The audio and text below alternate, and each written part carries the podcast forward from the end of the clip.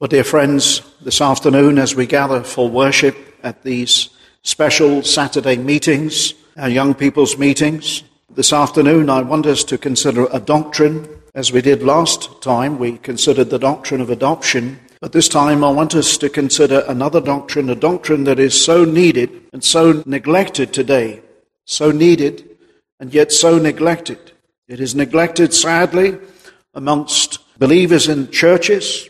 It is neglected very often in the preaching of God's word, in the emphasis of the preaching of God's word to believers, as well as in the preaching of the gospel to the lost. It is a doctrine that is so essential to knowing God and living out the Christian life furthermore, and to truly preaching the gospel. It is the cardinal doctrine of the holiness of God. I want us to consider the holiness of God. Now, when I say the cardinal doctrine, that word cardinal, the etymology of that word comes from the Latin cardin, which means to hinge. Sometimes we think of the Church of Rome and you think of a cardinal. It's not that cardinal that we're thinking about. It's that old Latin phrase, that word, to hinge. Everything is pivotal about salvation if we do not understand this doctrine aright. It is a cardinal doctrine, it is a hinging doctrine. It is pivotal to the true gospel, it is pivotal to knowing God. Because if we do not know this doctrine, we do not know God. It is that doctrine of the holiness of God.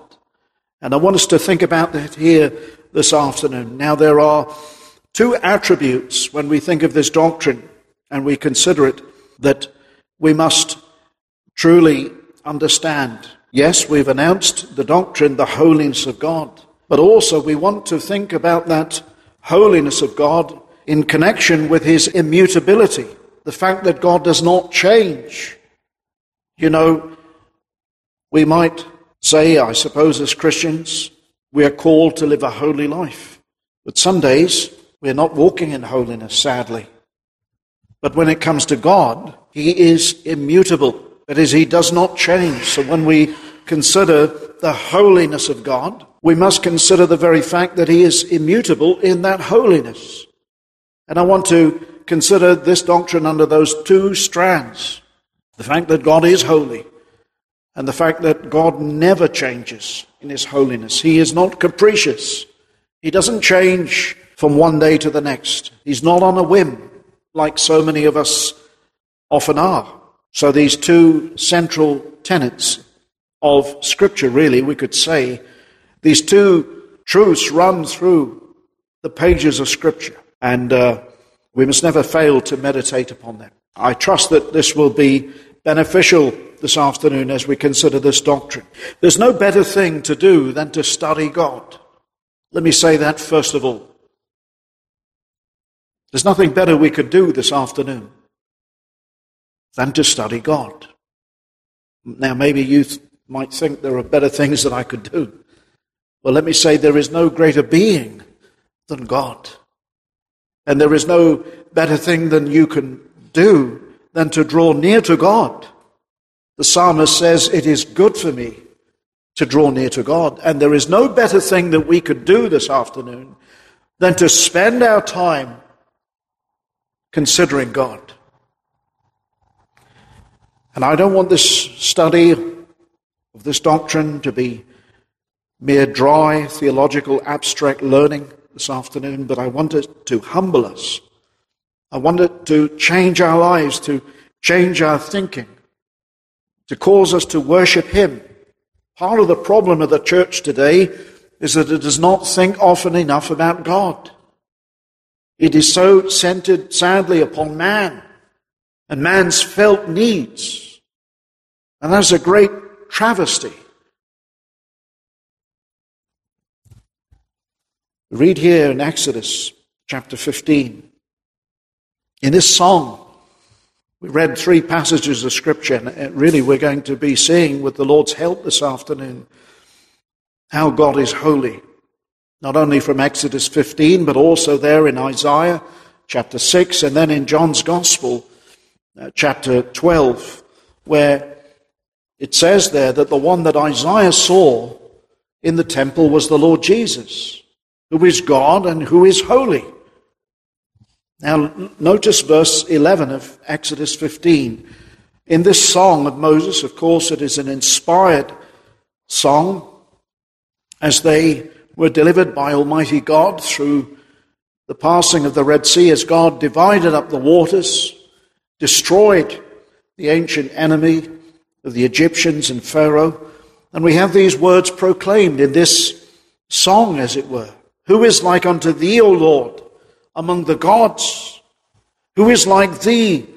Notice, glorious in holiness, fearful in praises, doing wonders. If there is one thing that we are to stop and to notice, it is this that God is glorious in holiness. Holiness is one of those attributes, or that one attribute that shines through all of the attributes of God. If you were to take all of the attributes of God, the one thing that shines through all of his attributes, whether it's his love, whether it's his benevolence, whether it's his long suffering, whether it's his kindness, whether it is his dealings with sinners and his damning of the lost, it is his holiness. It's the one doctrine, as we will see. The holiness of God. What is God like? You see, here's another thing. Wouldn't it be a great shock on that great day to come to the realization that we have not worshipped the God of the Bible? We've come to, we've worshipped a God of our own imagination, God that is not holy. You see, God is so utterly far removed from us because God is holy. We are alien to God. We're alien to God not only in our nature, being fallen, but in our thinking. God is holy. What is that like? People have their own ideas in this world, and maybe you're, you're lost this afternoon and you're wondering what is holiness? How do you measure it? How do you know it? Well, there is really none in and of themselves that are holy, but God. And the way to learn of this holiness is to, to understand the God who is holy, who is like unto thee, O Lord. Among the gods, notice there, this with a small g, or the gods that men have made. Now, of course, back in Egypt, there were many gods. And God, as it were, destroyed them. They weren't real gods. There was the God of the Nile. And remember how God turned the Nile into blood. They worshipped frogs. They worshipped four footed animals and beasts. They worshipped the sun. They worshipped all kinds of things, but they didn't worship the true God. And God showed that He was over all these things by sending plague upon plague upon these things. Now, God cannot be seen because God is spirit. God, essentially, before Jesus Christ became incarnate, could not be seen. Yet in time, God was manifest in the flesh. God is spirit. God is in three persons Father, Son, and Holy Spirit. The Father was there with the Son and the Holy Spirit before the world began. And we must understand this one thing. If we are to know God, that He is absolutely holy. And the holiness of God ought to make us to fear and to reverence Him. And I believe this with all my heart. The more we know of the holiness of God, the better lives, those of us who are saved, we will live. And the better we will preach and declare the gospel, the more faithfully we will. In Revelation 15:4 we read, "Who shall not fear thee, O Lord, and glorify thy name, for thou art holy, It is precisely the holiness of God that makes men to have a filial fear, a reverence for him. Who shall not fear thee, O Lord, and glorify thy name? You see, you cannot glorify God who you do not know. And to know God, to truly know him, is to know that he is holy and to have a proper apprehension of his holiness and thus to fear him. You remember what Eliphaz said concerning God and what Job said as well? What is man that he should be clean, and he which is born of a woman that he should be righteous? Behold, he putteth no trust in his saints. Yea, the heavens are not clean in his sight. How much more abominable and filthy is man, which drinketh iniquity like water. Now we are made in man's in God's image as man. Genesis 1:26 God said, "Let us, Father, Son, and Holy Spirit said, let us make man in our image, but we have become corrupted." We know many things are right and wrong in our lives. We have a conscience. And that is proof that we have a soul. Because impregnated upon the very fabric of our being, our soul, is what is right and what is wrong. We know God's law. It is written upon our hearts. And we know many things to be right and many things to be wrong. How do we know this? Because we're made in God's image. And we know that there is a God. Now, it's interesting, the Bible does not begin with apologetics. The Bible simply begins by asserting that God is. You know, the very first verse of the Bible, you may wish to turn there. It says in the beginning, God. It says that God is. The existence of the world, my friends, is enough to assert the existence of our Creator. And our conscience bears testimony to it.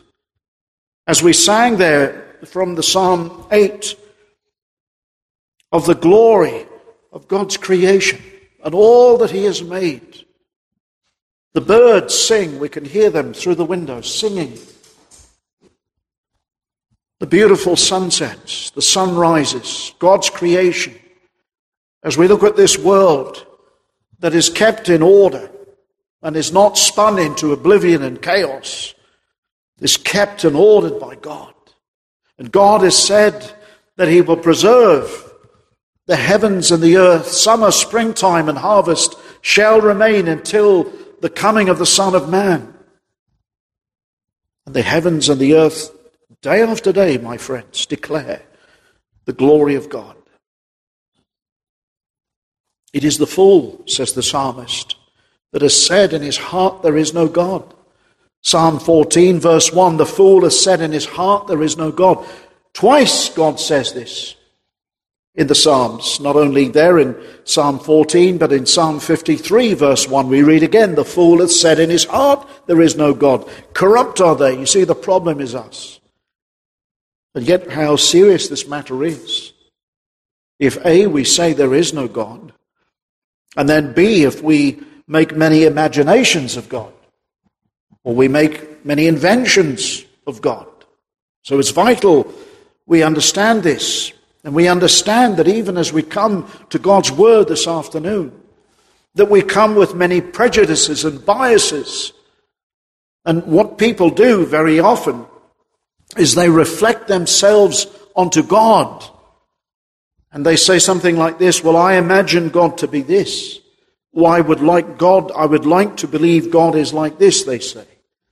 You've often heard that expression, I would like to believe. Seems to be a very common expression today about many things, doesn't it? People make assumptions about other people and they say, well, I'd like to believe. Well, so often that's just wishful thinking, isn't it? It's, a, it's not reality.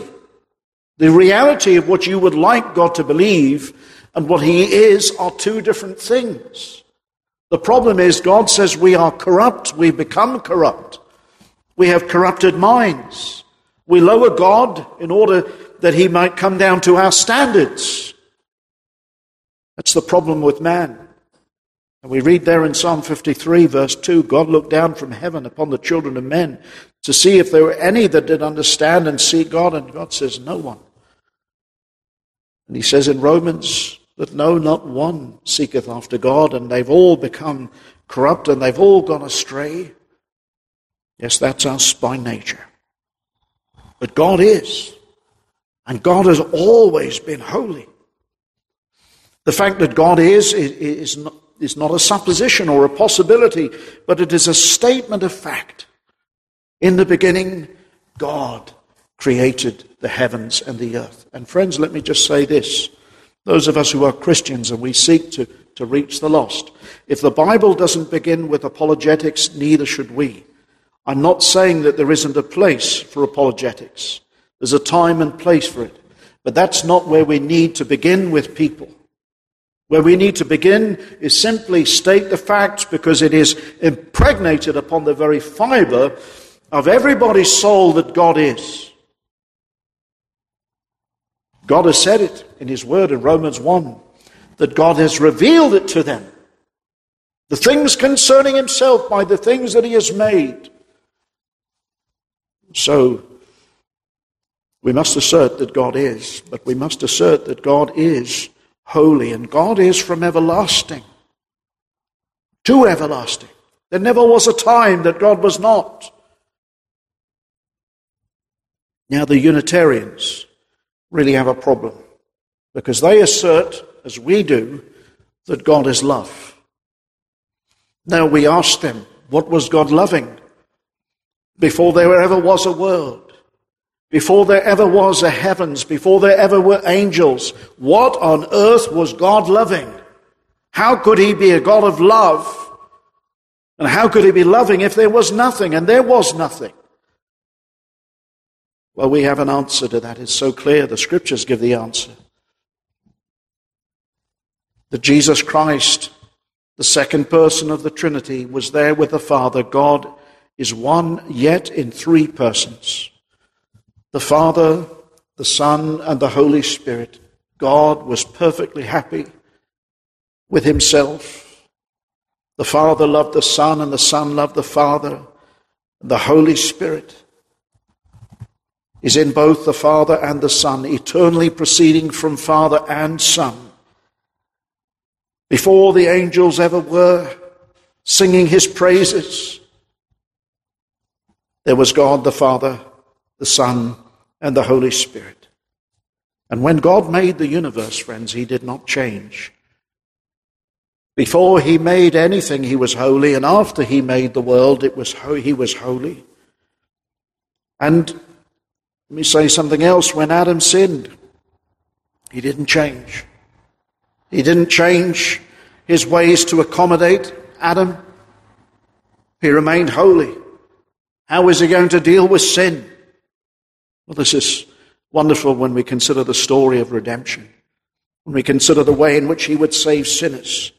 What did he do? We know there in Genesis 3:24 how he cast Adam from the garden and remember how he guarded the garden and the tree of life by the cherubims genesis 3:24 so he drave out the man and he placed that he placed at the east of the garden of eden cherubims and a flaming sword which turned every way to keep the way of the tree of life. God had warned adam and eve that the day that they sinned not only would they surely die but separation would take place, you see, and God is holy because He is holy.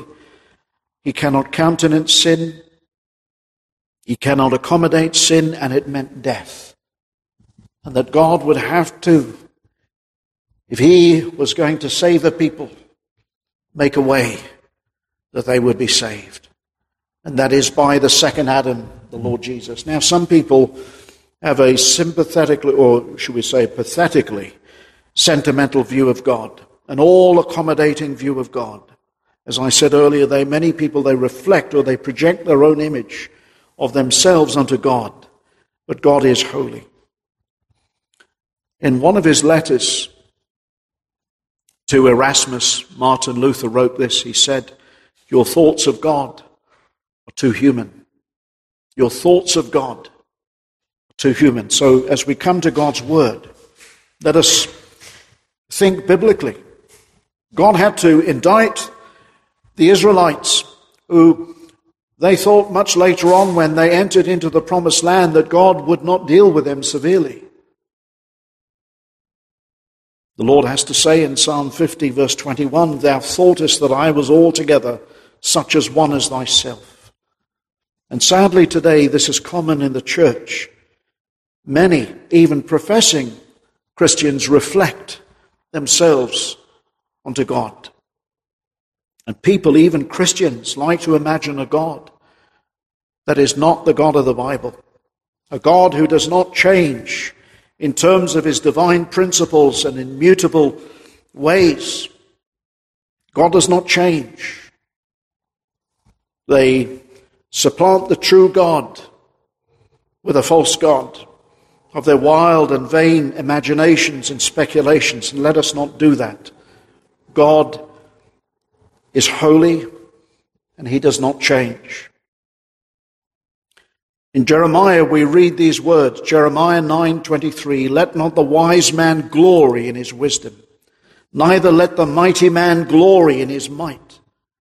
Let not the rich man glory in his riches, but him that glorieth glory in this, that he understandeth and knoweth me, that I am the Lord. If we're to glory in anything, we're to glory in God and in not in simply in the knowledge of Him, but we glory about Him. We have nothing to glory if God ever reveals Himself to us because we're not worthy of that. We're not worthy for Him to reveal Himself to ourselves. May God speak to our hearts as was that word there given in Job 22 21. Acquaint now thyself with him and be at peace. Yeah, that's it. Acquaint now thyself with him and be at peace. What we really need this afternoon is a spiritual and saving apprehension of God and especially his holiness. This is the greatest need of the soul, my friends. As I said earlier, will it be an awful shock that one day we realize that we worship the God of our own imagination and to only hear the words of Him in that final day Depart from me, for I never knew you. It'll be awful on that day to hear such words. Now, first of all, let me set before you that God is supremely glorious in all of His attributes and no less in his holiness. Well, we read it there in the verse 11. Notice, who is like unto thee, O Lord, among the gods, and who is like unto thee, glorious in holiness. Now, these people were wicked. The Egyptians that have just perished, Pharaoh's army, and we read in the Psalms that Pharaoh perished also in that flood. But I want you to think about the very people that he delivered. We read there that they were purchased. Now, there in a typical form, blood had to be shed, the blood of a sacrificial lamb. In that sense, they were purchased. In that sense, they were delivered. You see, God could have consumed the Israelites when the angel of death passed over. They could have been destroyed. They were, yes, they were being greatly oppressed for hundreds of years in Egypt. And they were sinners like the rest. And they could have been destroyed when the angel of death passed over. Had he not have seen the blood over the dwelling place of the Israelite, the firstborn would have been struck. And they never would have passed through. Those families never would have passed through. God is glorious in holiness. You see, God is holy. God could not countenance any sin, and He would have countenanced the sin of the people had there have been no, as it were, connection with the blood. And that's all pointing to the very fact that, in the ultimate sense, of course, all those that passed through the Red Sea and were on the other side would eventually die. It's not a purchase to eternal life, but it is a, a purchase in sense that we are debtors. We are born debtors to God. When the Lord Jesus Christ teaches his disciples how to pray there in Matthew 6, he says, Forgive us our debts as we forgive others. God's people have been forgiven a great debt of their sin. And the only way, of course, that is in terms of our wrongdoing. And the Lord forgives those who come to Him, and all those that come to Him must know that they have forgiveness of sins through Jesus Christ. What did the Lord Jesus say? He said, This is my blood, which is given for many for the remission of sins. It was through the blood of Jesus Christ when John the Baptist saw the Lord Jesus Christ coming. What did he say? Behold the Lamb of God. God could have destroyed Israel, but he was pleased to save them and to bring them across, but it was through the blood of the Lamb, the final plague. And my dear friends, there is coming a day. There is coming a day when we will all stand before Almighty God. And those who are not under the blood of Christ will pass into a lost eternity. It's a solemn fact because God is glorious in holiness. He cannot bypass sin. Holiness permeates all of his attributes. God's name is his character. His name is holy, we're told.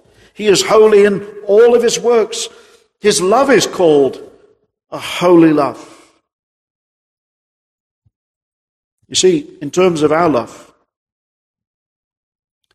we might love somebody because something they have to offer. We might love somebody for their looks. But in terms of God's love, it's what He does for the sinner. It's unmerited. His law is holy. His arm is called His holy arm. A. A. Hodge, one of the great theologians, said, The holiness of God is not to be conceived as one act of God, but rather it is his entire being and it's in all of his decrees and it's seen in all of the outworkings of God. He is holy. What is holiness? It is perfect morality. It is to be completely upright. Friends, we must understand if God were to send us all to hell, he would be completely upright. He would be completely just. That is before he sent his son to die for his people at Calvary. What happened at Calvary? There was a, a day of judgment. The wrath of God fell on Christ that was due to all of his people. But in his holy love, he bore it. God is described as holy and just. In the plains of Moab was, you know, Moses was told he, he wouldn't see the promised land. Why, why wouldn't he see the promised land? Well, because we know he struck the rock twice. And Aaron was with him. And they were forbidden to do that. They were told to speak to the rock. They struck the rock many years before. And we're told by the Apostle Paul in 1 Corinthians 10 that that rock was Jesus Christ. It was a picture, it was a type, as it were, of Christ who was to be struck for sinners. And you see, all the blessings of God come through Jesus Christ who was struck for sinners. But Moses, in his anger and his frustration with a disobedient people in the wilderness struck the rock twice. And God was angry with him because there was a wonderful opportunity to express How God would be a blessing to his people because Christ was struck once for sinners. But as the rock was struck twice, the Lord said to Moses, You cannot enter into the promised land. Moses, you must go on top of the mountain. And Moses perished there. He didn't see, neither did Aaron see the promised land. You see, Christ is that rock. In Deuteronomy 32, verse 24, in the plains of uh, Moab, there, Moses, after he had struck the rock, said this about God He is a rock. His work is perfect, for all his ways are judgment, a God of truth, and without iniquity, just and right is he. And in God's justice, my dear friends, Christ the rock was struck. And what he does is right. We read there, didn't we, from Isaiah chapter 6, when Isaiah was in the temple and he, he saw, it says, he saw the Lord high and lifted up. And he, he, he saw the, the seraphims. Isaiah 6 1 In the year that King Uzziah died, I saw also the Lord sitting upon a throne, high and lifted up, and his train filled the temple. Above it stood the seraphims, each one had six wings. And we read how they covered their face, they covered their feet, and the other two they did fly. Then one cried unto another, Holy, holy is the Lord of hosts. God is holy. Not three times holy, but holy Father, Son, and Holy Spirit. We cannot improve upon the holiness of God. He is altogether holy. One God, yet in three persons. And what did we read there in John 12? Who did Isaiah see? Well, we're told there, aren't we? This is he whom Isaiah, we read, saw in the temple. He saw Christ. He who is the everlasting of days came into this world. Doesn't it amaze us that the holy God of heaven should come into a sinful world? Now, these two things, holiness, God's holiness, and his glory are bound up together. We saw there in Exodus 15:11 that God is glorious in holiness. These things are bound up, aren't they? The scriptures declare all have sinned and come short of his glory. That means they've come short of his holiness. God's holiness is his glory.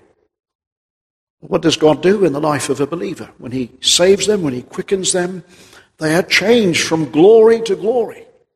From the glory of man into the image of God is being conformed. How? Paul says in 2 Corinthians 3:18, but we all with an open face beholding in a glass that is this word of God that is like a mirror the glory of the Lord. You know as we behold Christ, he says we are changed into the same image. That's the glory of Christ from glory to glory, even as the spirit of the Lord. When God saves, friends, what he does is he not only saves us for his glory, but in sanctification, it is for the glory of God. If we are Christians, we are not being changed in the likeness of God's omnipotence and, and his glorious divine attributes, but in terms of his character. That's how you know whether you are truly a Christian? Are you growing in the character and the likeness of God? Now, firstly, where can we see God's holiness? Well, you see it first of all in creation. That's why we, we sang it in the Psalm 8 there. When we consider man and the complexity of man. I mean, isn't it amazing when we look at things in this world? We look even what man is able to do. If man is so intelligent, and he is, how much more God? You know, we might glory in man. and we might glory in our achievements. But we didn't even make ourselves. Did you decide the day of your birth? Did you decide who your parents would be? Did you are you even thinking of how you're digesting food right now? Are you even thinking of how each muscle and cell is working in your body? Are you even thinking about that? No, you're not. Because you are perfectly made. You are fearfully and wonderfully made. And God has given you tremendous things. You're made in His image. Man is the very highest form of created existence. And When God made everything, He said, It is good, it is very good. So, first of all, we see God's holiness in creation. It was a perfect creation, but it had to fall when Adam fell because it had to suit the surroundings of a sinner. That's why heaven is going to be different. It'll suit the surroundings of people made perfect. We'd only spoil a perfect world. It's imperfect now because of sin. But the Lord is holy in all of his works. When he made everything in those six days, he said it is good. In Psalm 145, verse 17, we read, The Lord is righteous in all his ways and holy in all of his works, in everything that he made. How excellent is thy name in all the earth, as we sang. But holiness is the rule of all of his actions. Why? Well, he made a perfect world. And he made a world for man to subdue and to glorify God in this world. But man chose to go his own way and to rebel against God. And you know, that's quite frankly how we all come into this world, don't we? We come as rebellious sinners, saying, I'm going to live my way in this world. But my friend, just as this world's coming to an end, so are you. And only those that are saved brought to know Jesus Christ will enter that eternal world. God destroyed the world in that day in Genesis 6. It grieved, we're told, it grieved the heart of God that he had made man. Genesis 6 5. And the Lord saw that the wickedness of man was great in the earth, and that every imagination of the thoughts of his heart was only evil continually. And we're told, and the Lord said, I will destroy man, whom I have created on the face of the earth. Why? Because God is holy. Sin was so rampant and so pervasive as it is today. And we're told that at the coming of Christ, at his last coming, it shall be as in the days of Noah. God has to come because he's holy. This world has to come to an end soon because he's holy. And he must judge sin. Consider how wicked this world is that denies God day after day This world will come to an end. So in creation we see the holiness of God, in fall we see the holiness of God, but then we see the holiness of God in terms of His commandments, His moral law. And again, I say it's impregnated upon the very fabric of every person. People know certain things are wrong and right. You know, now nobody likes wrong. They tolerate it in their own lives. But you know, we, we don't tolerate wrong things in other people. We don't like to tolerate wrong things in other people. We don't like chaos. We don't like disorder, do we? God would be unholy if he was a God of chaos and a God of disorder. And if God couldn't be trusted, we don't like people. Let's be honest. We don't like people that can't be trusted. They can't be depended upon. We don't like that. We don't like people who promise one thing and don't fulfill it.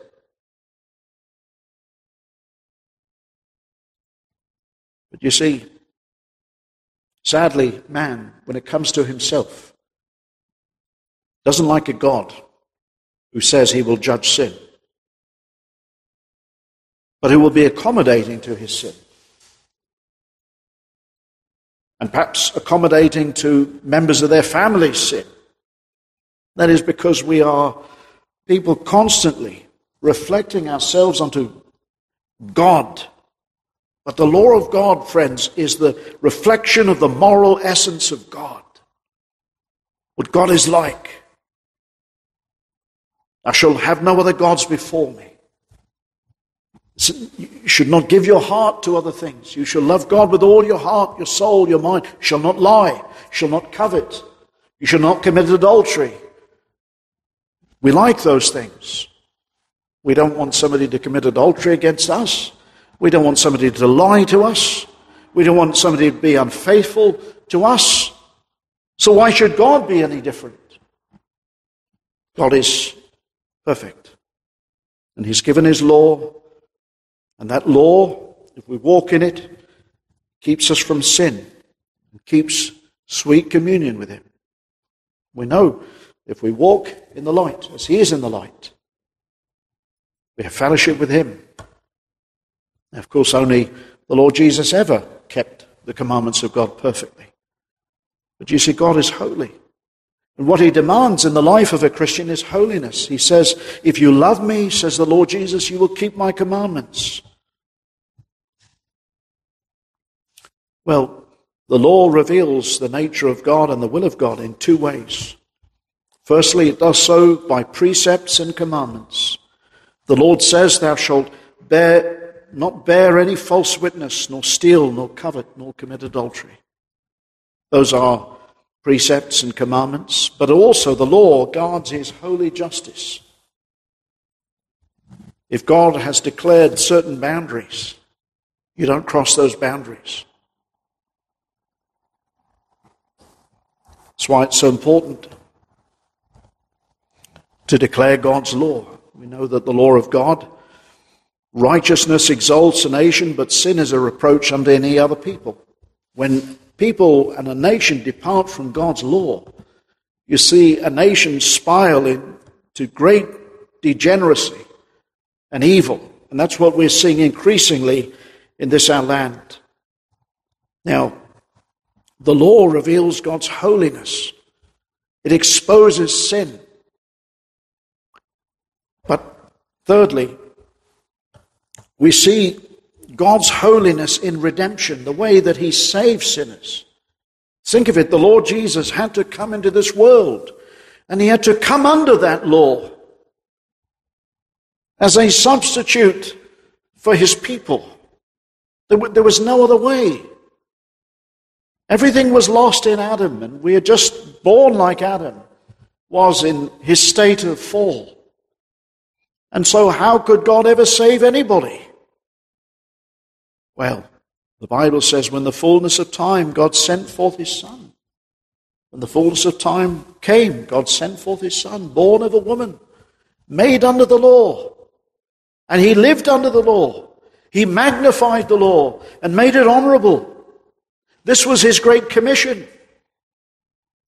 And so he did. He could say, I always do those things which please my Father. And then at his final hour, he said, I must lay down my life for my sheep. And he most certainly did. And that's the only way. He had to give his life as a ransom for many. We read there, didn't we, in John chapter 12, except a corn die in the ground, it abides alone.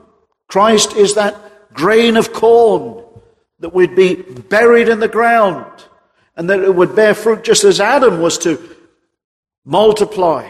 But what has Adam multiplied? A great, vast multitude of sinners in this world. But you see, when you become a Christian, there's a new creation, there's a new work. Christ had to die and what he does is he comes and he lives in his people's hearts. They die to themselves. We read in this chapter if a man will try to keep his life for himself, he will lose it. And if a man loses his life for Christ's sake, he will find it and he will have it. When you become a Christian,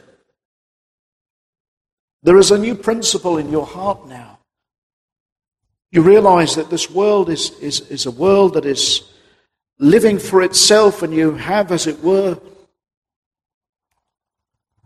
people living and glorifying themselves in this world, and they were all meant to glorify God. We think of there are many parables. How there is the parable of the wheat and the tares. The wheat bear fruit, and people yield food from that wheat. But what do tares and thistles bring forth? Nothing. And that's really how we are. When you're a Christian, you start to bear fruit to God. You start to live for Him. You start to love His law. You start to love His ways. You start to be a different person by the grace of God.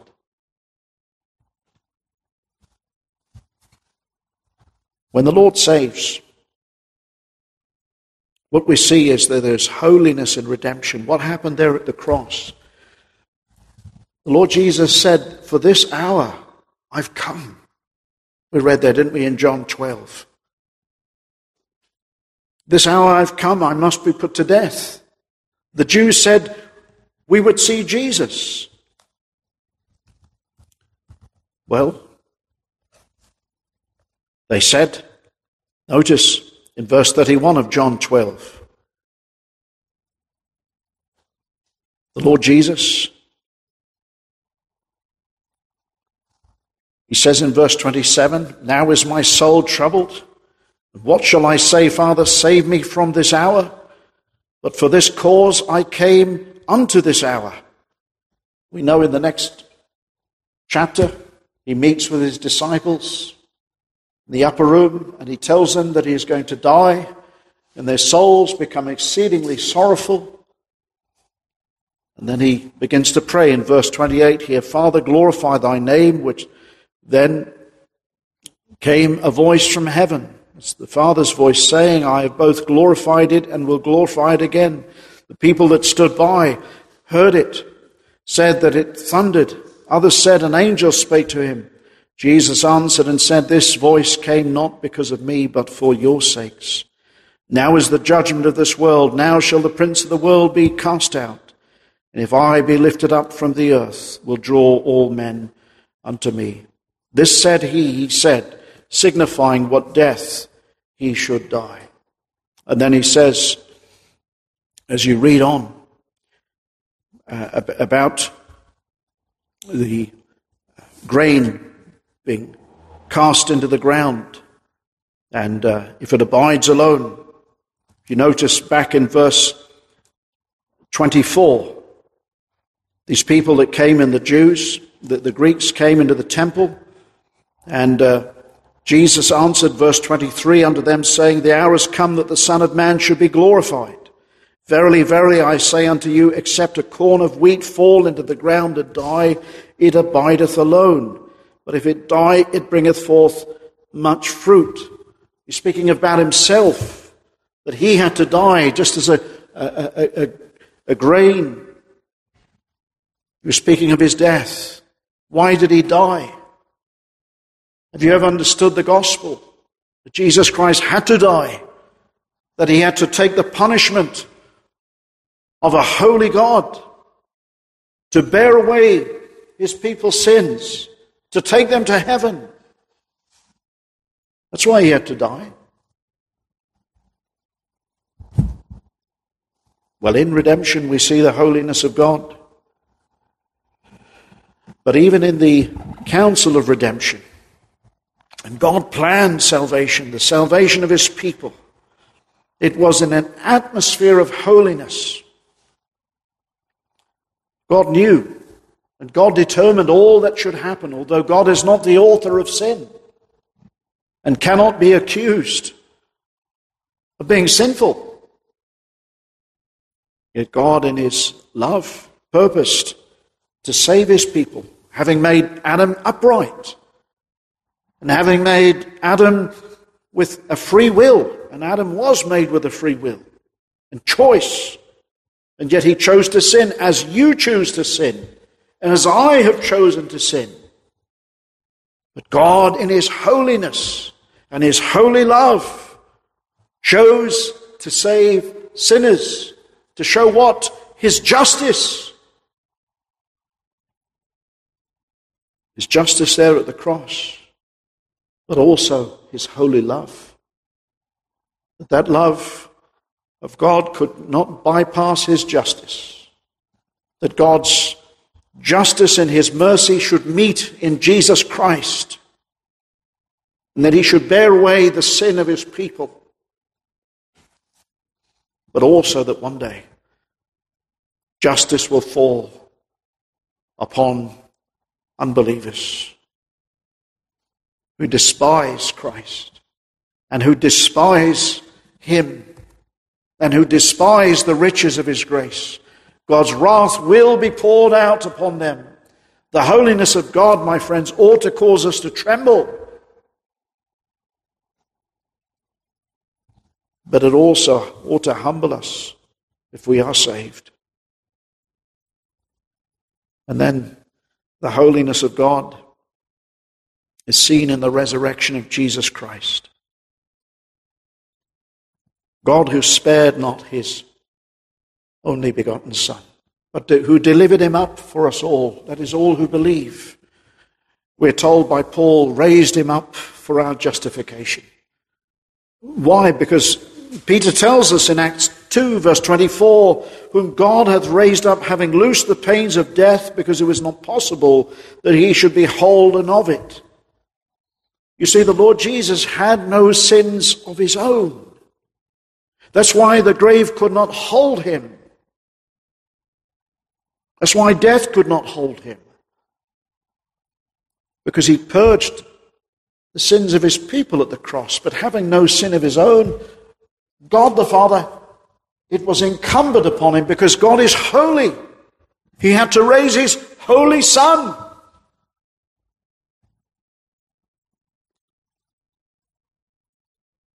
Now, my friend, if God spared not his only begotten Son, Do you think he'll spare you if you're without Christ? He will not. God is holy. And furthermore, heaven itself is a place of holiness where there is no defilement. No defilement. John says, Beloved, now we are the sons of God, and it does not yet appear what we shall be. But we know that when he shall appear, we shall be like him.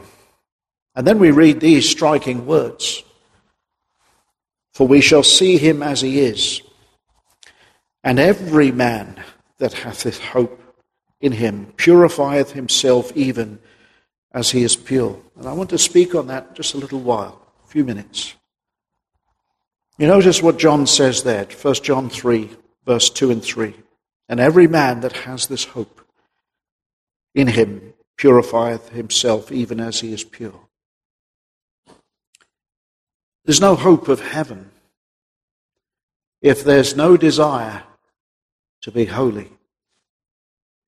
God is holy.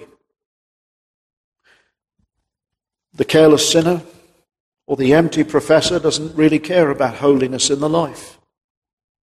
Really doesn't. The one who is truly a Christian and who knows God desires to be like him. We saw Isaiah in the temple, and Isaiah saw the glory of the Lord. And he said, Holy, holy, holy is the Lord God Almighty. As he heard the seraphim crying as well, and he said of himself, Woe is me, for I am a man of unclean lips. The seraphim declared the glory of God. Isaiah saw it. And Isaiah said, I am this unclean man. And he saw a need as God pointed out that these were an unclean people. And what happened is one of the coals, the live coals from the altar was taken and touched Isaiah's lips. And the Lord said, It's been cleansed. But what was upon that altar? There would have no doubt have been animals upon the altar. We know this from the Old Testament sacrifice. And you see, it's only by, as it were, the sacrifice of the Lord Jesus. The, the animals were burnt there upon the altar, and the fat upon the coals. And really, it's a picture that only by the sacrifice of the Lord Jesus, friends, can we be made acceptable to serve God. It's humbling. But that's really where the Christian life begins, doesn't it? We cannot render any service to God unless we see, like ourselves, as Isaiah saw himself, as unworthy and not fit to serve God. The more we see of God, the more we see of our sinfulness, but the more we see our need of Christ.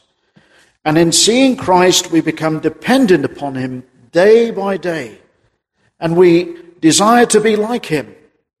You know, being a Christian, the Lord saves us not simply from hell and wrath to come, but His name is called Jesus. For He saves His people from their sin. To be like Him, to be conformed to his image. Paul tells us, doesn't he, in Romans 8? For whom God foreknew, he predestinated, and those whom he predestinated, he called, and those whom he called, he justified, and those who he justified, he glorified. And then he tells us that God works all things together to them that love him, to them that are called according to his purpose. And what is his purpose? Well, Paul tells us to be conformed to the image of his Son. And as we read there in John, every man that has this hope purifies himself even as he is pure. Holiness is going to be in the believer. This desire to be like Christ, this desire to glorify him in this sinful world. Is that your desire this afternoon? Where is your heart? God doesn't change. God saves us to serve Him. It's really why we're saved. We're saved for His glory. We're saved to be like Christ. We are to be called a holy people. When somebody looks at your life, my friend, do they see a worldling? I'm, I'm sad to say that I'm seeing increasingly many young people who are looking more and more like the world than they do the children of God. We must understand that we cannot have this hope. We have no warrant to believe that we have any hope if we are not in the business of mortifying sin. That if we are not in the business of getting to know God better in our lives, that is, desiring to please Him who is holy and living a holy life, I'm not saying that we're ever saved by that. God forbid. But if there is not an increasing desire to be holy, there's something fundamentally wrong, isn't there? If we simply want to come along to these meetings to see people saved. Something lacking. Sure, we want people to be saved. And God will save his people. But what is our desire in the Christian life? What is our purpose in the church? Our purpose is to glorify God. Why does the church exist? It exists for God's glory. It doesn't exist for man. The church exists for God's glory and to show forth a holy people who are concerned for God's glory and his honor and to live those godly lives in Christ. If God were to act unfaithfully, he would behave contrary to his nature. When God calls us, it is to be holy. It's the reason He's called us. If your conscience isn't pricked over sin in your life, you have to ask the question Is your conscience really been awakened? Has it? If we confess our sins, we must know also that God is faithful to forgive us of our sins and to cleanse us from all unrighteousness. Maybe we've failed in our lives as those of us who are Christians. What are we to do? Remember this God is holy, and He has called you to be a holy Christian. To glorify His name. We don't exist for ourselves. And the whole reason He has saved us is to glorify Him one day in heaven. If we, if we don't enjoy that, we have to ask have we ever entered in to a knowledge of God? It's a horrible thing, isn't it, to think that we can have so much truth and yet really be unsaved and be a lost person. What is heaven going to be like for those who imagine that the Christian life is no more than just knowing that Jesus Christ died for their sins. Heaven is a holy place, and my friends, you're going to feel mighty uncomfortable in that place of heaven if you are comfortable in sin. It's not a place for those who are comfortable in sin. If you are feeling increasingly uncomfortable in your sin, one of the things is, as a Christian, it's a bit of a paradox, really, in the Christian life. As we go on,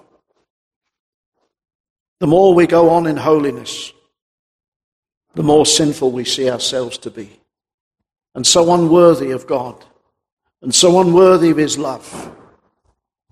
We feel that we just can't give Him all that He deserves. We feel that we fail Him every day. But you know what? We cast ourselves back on Calvary and all that Jesus Christ has done for his people. And thank God the Father that he gave his Son. And really, that ought to melt our heart over our sin. And we say, well, how can I live to sin any longer? If Christ really died for me, how can I go on? He's called me to live a holy life and glorious for his name. Friend, God is holy, and He will have a holy people. Well, maybe the Lord is chastening you, but He chastens you, Peter says, because we are partakers of the divine nature. God has put His Spirit in us, that we should be conformed to His likeness. And if you are without Christ, let me warn you as I close. There is no other way that a sinner could be saved but by the holy righteousness of another, the Lord Jesus Christ. There's no other name under heaven given amongst men whereby we must be saved. Jesus said, I am the way, the truth, and the life, and no man comes to the Father but by me. And we must come by Jesus Christ as penitent, broken sinners over our sin and realizing afresh that God is holy, God is just, that God is a God of mercy who gave his holy Son so that all that believe upon him shall be saved and not be lost that final day. That ought to make you thankful if you are saved and live to his glory. In that hymn, How Shall I Praise the Eternal God, that infinite unknown, who can ascend his high abode or venture near his throne? Heaven's brightest lamps with him compared, how mean they look and dim.